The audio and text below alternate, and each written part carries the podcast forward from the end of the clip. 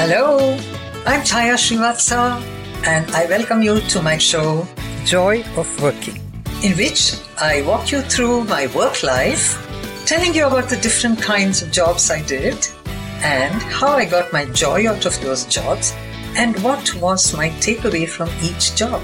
What are the lessons I've learned? Hello and welcome to my show, Joy of Working. I'm Chaya Srivatsa and I'm here to share with you my experiences in my work life, the takeaways and the tips.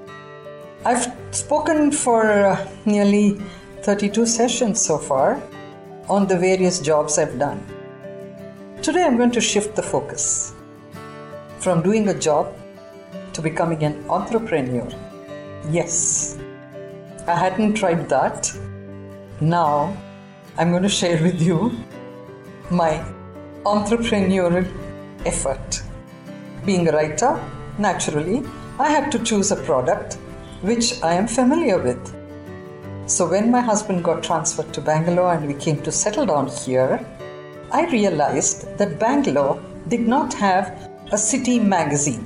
Having come from Bombay, which is flooded with magazines, morning magazine, midday magazine, afternoon magazine, evening paper, I found here, except for the morning paper, there was no other communication. So I decided I'm going to start a magazine, full, proper magazine, because I'd worked with Femina, I knew what all goes into it. But I really didn't know the insides of it. They say the best barber cannot cut his own hair. The best writer cannot publish her own magazine. I realized it later. But it was a great experience. It took away a lot of our money because we had to pay for the paper, we had to pay the printer, we had to pay salaries to the staff that I had, and brilliant staff I had. They're all first comers to journalism. They were, in fact, they took very little as salary, saying that, ma'am, we'd like to get trained under you. It was so very satisfying. And some of them, there was Maria Abraham who joined us, and she became a pretty senior journalist with the Week magazine. Unfortunately, she passed away some time ago.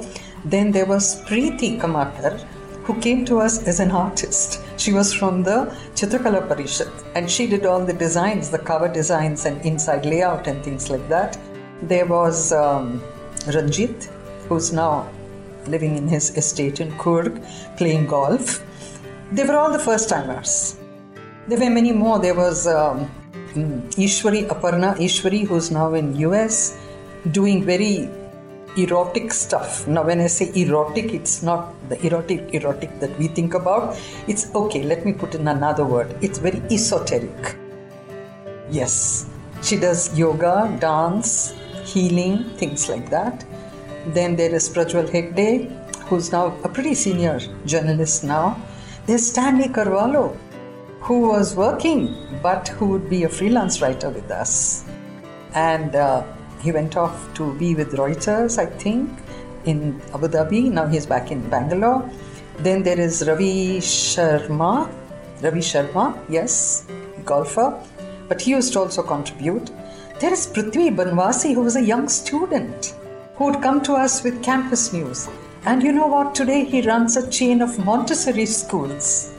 Now, you know, so I did not become a successful entrepreneur, but these people have moved on and moved on very well.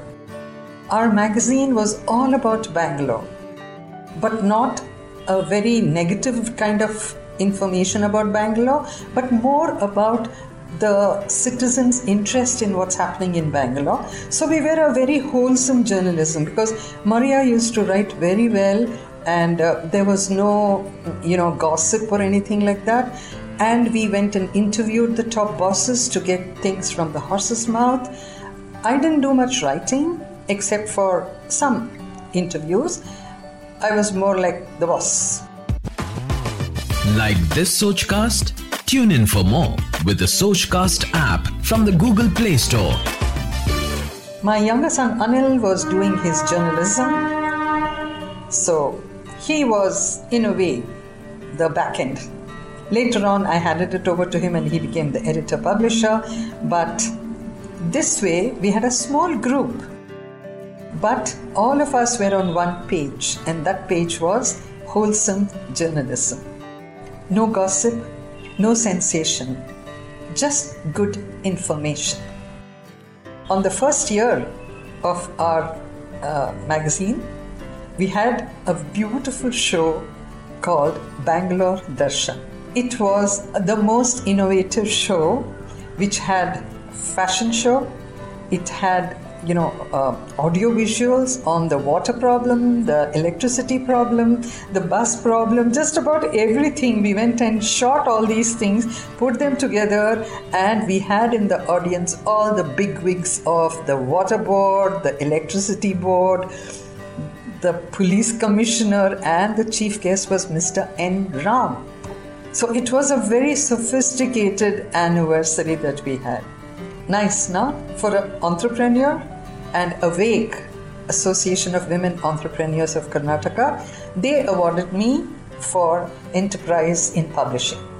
I felt really happy, but I wanted to hand the baton over to my son, who had graduated in journalism, whereas I had absolutely no university degree or anything in journalism. I thought he should take the magazine forward, and I'll tell you what happened after I left, but my takeaway from this was that if you want to be an entrepreneur, you should know your business. I knew writing, but I did not know the business of running a magazine. That it costs money, it costs a lot of, waiting for the money to come, cash crunch, all these things happen. I wasn't aware of this. We had to close down after 3 years, but that's a different thing. It gave a lot of experience to my son as a journalist. He took it forward with many ways. That's different. But main thing I want to tell you is all enterprises do not succeed. But if they fail, the enterprise fails. But you gain a lot of knowledge. You gain a lot of common sense, wisdom, everything to take it forward. But one thing I learned was, just because you're a writer, you don't become a good businesswoman. I understood that. I stuck to writing after that. And now I stick to speaking. So friends, tomorrow I'll tell you what I did when I quit the Blossom City office. That was the name of our magazine, Blossom City, because Bangalore is full of blossoms. So I'll see you tomorrow with another interesting job that I did after leaving my own company. Bye.